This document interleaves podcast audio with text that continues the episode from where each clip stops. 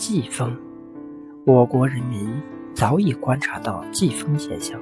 古代对季风有不同的称呼，有叫信风，有叫黄雀风。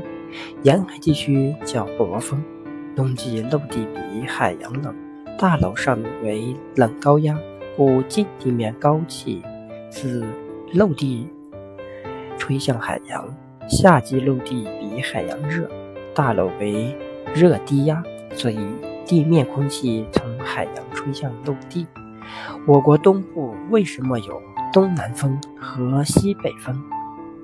我国东部位于亚欧大陆东南部，又濒临太平洋，大陆和大洋。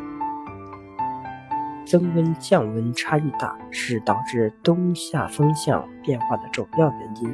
冬季亚欧大陆散热快，温度低，单位体积质量大，压力大，形成高压区；与它相邻的太平洋温度高，压力小，于是空气就从高压区转移到低压区，从陆地吹向海洋，带来干燥寒冷的空气。